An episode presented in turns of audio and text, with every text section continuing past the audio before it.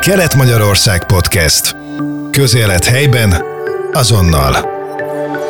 Urály Edinát, a Magyar Vörös Kereszt megyei szervezetének igazgatóját köszöntjük a szerkesztőségünkben. Közeledik a karácsony, ami mindig egy kiemelt időpont és időszak a Vörös Kereszt életében, hiszen nagyon sokan fordulnak hozzájuk kéréssel, segítségkéréssel. Hogyan tudja a Vörös Kereszt az idején a Vármegyében kicsit szebbé, kicsit boldogabbá tenni a rászoruló karácsonyát és az ünnepét?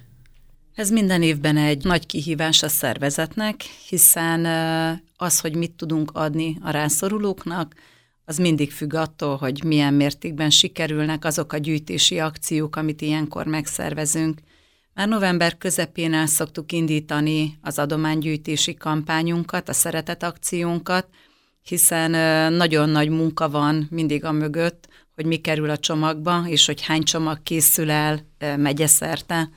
Nyolc területen vannak olyan központok, ahova azok, akik adományozni szeretnének, és akár nagyobb volumenben képzelik el az adományozásukat. Nyíregyházán, Fehérgyarmaton, Mátészalkán, Kisvárdán, Kisvárdán a záhonyi adományokat is fogadjuk, Tiszavasváriban és Nyírbátorban vannak területi irodáink, ahol várjuk azokat az adományozókat, akik élelmiszerrel, tisztító és tisztálkodó szerekkel szeretnének segíteni a rászorulókon. Az a tapasztalatunk, hogy minden évben egyre több ember fordul hozzánk, illetve nagyon sokan visszajáró adománykérők, ami azt jelenti, hogy az élethelyzetükben az a fajta pozitív változás, hogy ne szorulnának akár egy élelmiszercsomagra, nem változott, nem történt pozitív irányú változás az életükben. Nagyon érdekes élményem volt egyik évben egy nagyobb adományozási kampányban, valaki megkérdezte, hogy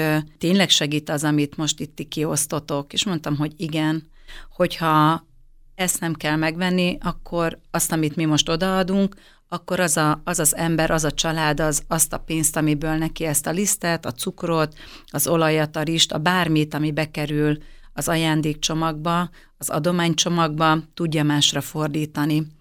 Arra is oda szoktunk figyelni ebben az időszakban, hogy a, a gyerekeknek próbáljuk meg minél szebbé varázsolni ezt az ünnepet.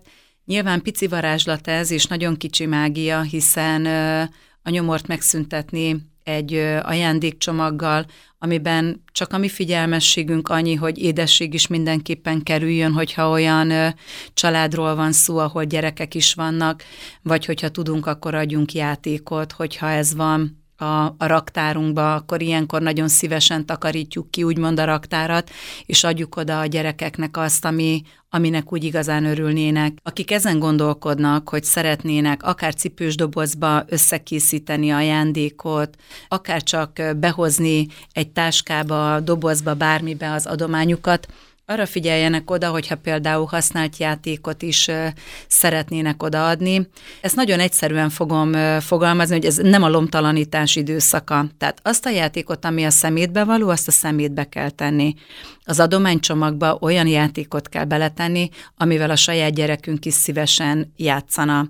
Ugyanis az, aki kapja, ő is szépet akar kapni, újszerűt, vagy újszerű állapotút szeretne kapni, és akkor, amikor ezt az újszerű állapotot megítéljük, akkor legyünk nagyon kritikusak ezzel kapcsolatban, ugyanúgy, mint ahogyan a ruhával kapcsolatban is legyünk nagyon kritikusak, hogy mi az, ami már csak gépronynak jó, vagy semminek sem jó, és valóban mi az az új vagy újszerű állapot, amit odaadunk másoknak.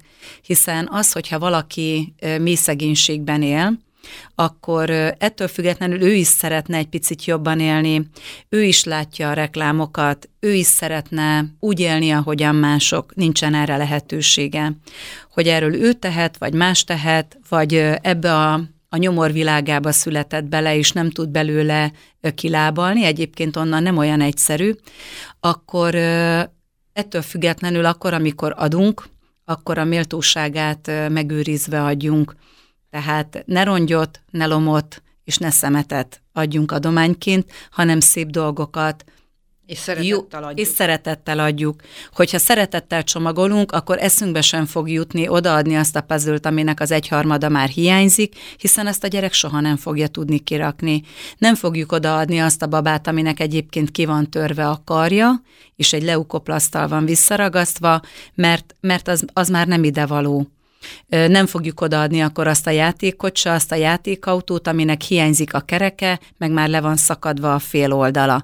Tehát ezekre a dolgokra kell odafigyelni, hogy ne alamizsnát adjunk a rászorulóknak, hanem adományt, és hogyha szeretettel adunk, akkor meg sem fog fordulni a fejünkbe, hogy mondjuk a kamrából is azt az élelmiszert adjuk oda, aminek már lejárt a szavatossága.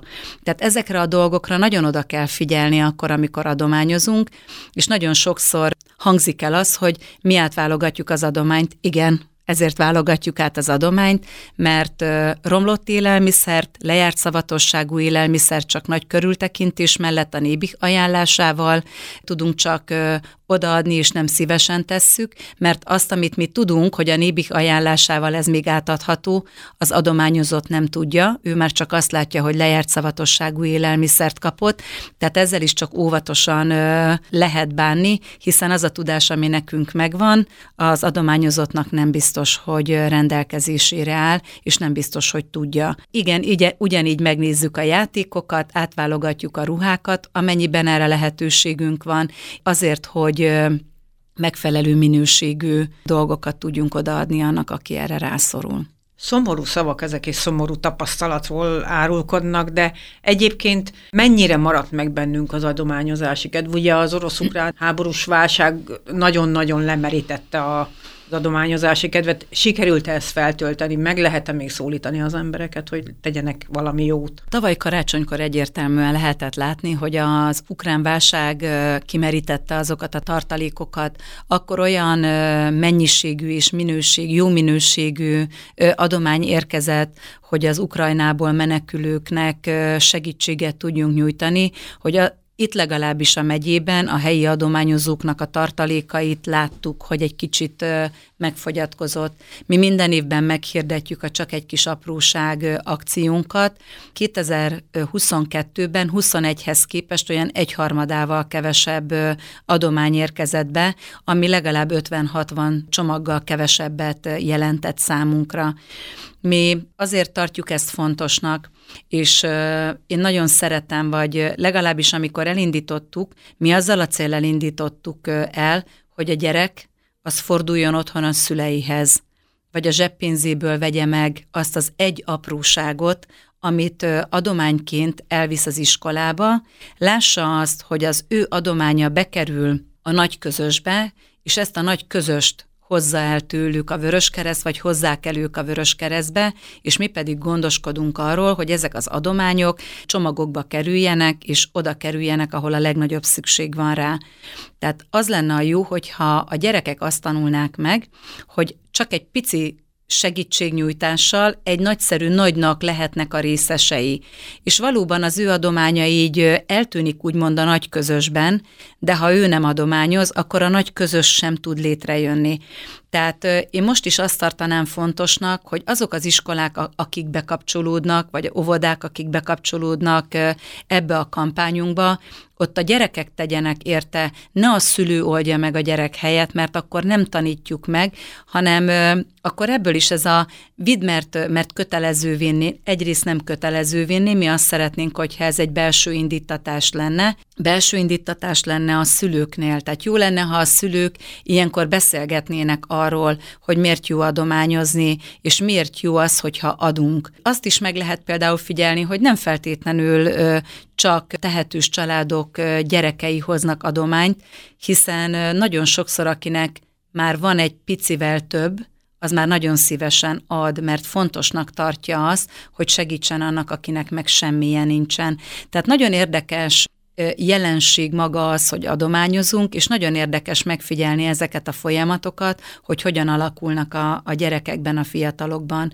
Az lenne a jó, hogyha ők ezt minél hamarabb megtanulnák, hogy hogyan lehet önzetlenül adni, vagy önzetlenül segíteni, és nem csak adományjal, hanem akár az idejükkel, a tudásukkal. Az eddigi tapasztalatok alapján ugye átlagosan hány családnak tudja a Magyar Vöröskereszt itt a megyében egy kicsit meghittebbé tenni. Olyan 1500-2000 család között van, akinek segíteni tudunk.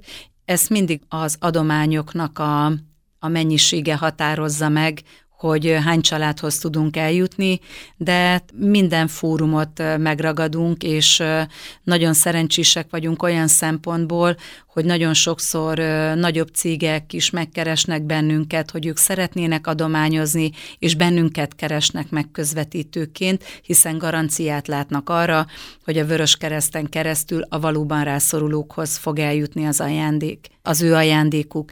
Mi nagyon fontosnak tartjuk, hogy ne csak azokhoz jussunk el, akik bennünket megkeressük, hanem mi is keressük meg azokat a rászorulókat, akik sohasem kérnének.